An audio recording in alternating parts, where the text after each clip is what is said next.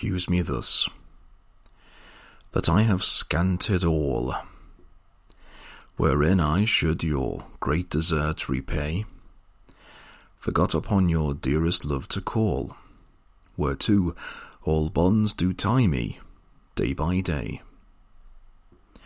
That I have frequent been with unknown minds, and given to time your own dear purchased right, that I have hoisted sail to all the winds, which should transport me farthest from your sight. But both my wilfulness and errors down, and on just proof surmise, accumulate.